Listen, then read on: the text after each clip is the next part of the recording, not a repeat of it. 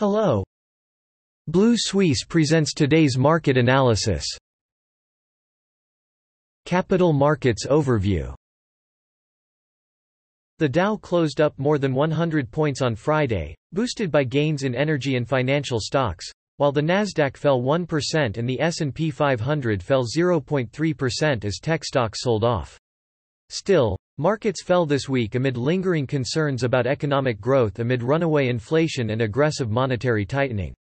The decline was most pronounced in high-growth stocks, as higher interest rates could hurt the valuations of tech companies. Escalating tensions between the West and Russia have added to the gloomy outlook. The United States and the European Union have announced new sanctions on Moscow, including an embargo on Russian coal imports. Canada's main stock index, the S&P TSX, extended losses on Friday to close at 21,874, up 0.2%, buoyed by gains in the energy and financial sectors. Upbeat labour market data also supported sentiment. Canada's unemployment rate edged down to a record low of 5.3% in March, and employment rose by 72,500, strengthening the case for the Bank of Canada to raise interest rates again in the coming week. Still, the index recorded a 0.4% loss on concerns over aggressive monetary tightening and uncertainty over the war in Ukraine.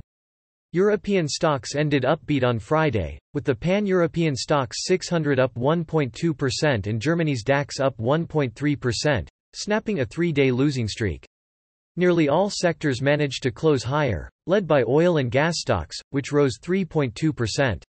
Investors continued to digest the prospect of a more hawkish Federal Reserve and global monetary tightening, fears of an economic slowdown caused by soaring inflation, and the far-off war in Ukraine.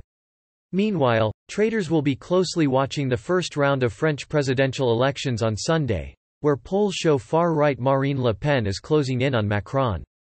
On a weekly basis, European stocks managed to post their second week of gains, with the STOXX 600 up 0.5%, led by the healthcare, utilities, and food and beverage sectors, while the DAX fell 1.2%. Real estate stocks rose on easing credit and regulatory policies, with China Vanke, 2.8%, Shenzhen Shenantian, 10%, and Langgao Real Estate, 9.9%, gaining. The Nikkei 225 rose 0.4% to close at 26,986 on Friday, while the broader Topix edged up 0.2% to close at 1,897, but both benchmarks lost about 2.4%, their second straight weekly loss.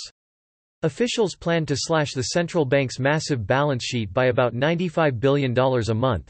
Minutes from the latest Fed meeting showed citing a case for raising interest rates one or more times by 50 basis points to combat soaring inflation. Soaring commodity prices, fueled by the war in Ukraine and a weaker yen, also weighed on Japan's import-reliant economy. On Friday, technology, healthcare, and commodity stocks mostly rose while autos, distribution, and transportation stocks fell. Meanwhile, shares in Toyota fell 3.4% on reports in Australia that Toyota could face a $2 billion fine for failing diesel particulate filters.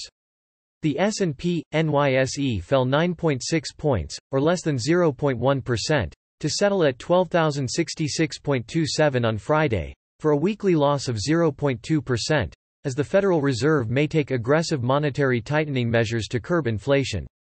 Locally, the Royal Bank of New Zealand has entered an interest rate hike cycle and has raised the cash rate to 1% from a record low of 0.25%.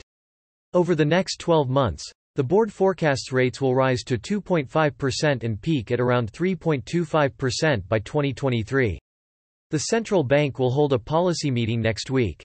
Meanwhile, Traders continued to focus on developments in Eastern Europe as EU countries agreed on Thursday to impose a coal embargo on Russia as part of the fifth round of sanctions against Russia over the Ukraine war.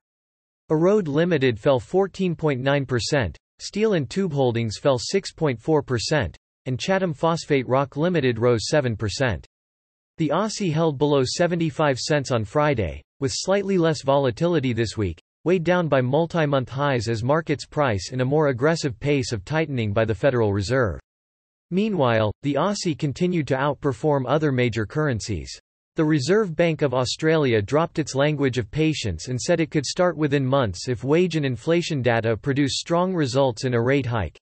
TS fully expect the central bank to raise its 0.1% cash rate to 0.25% in June, 1.75% by year-end, and 3.25% by the end of 2023. If correct, this would be the most aggressive tightening cycle since the RBA adopted inflation targeting in the early 1990s. That is all for today. Visit Blue Suisse website for more analysis for free. See you tomorrow.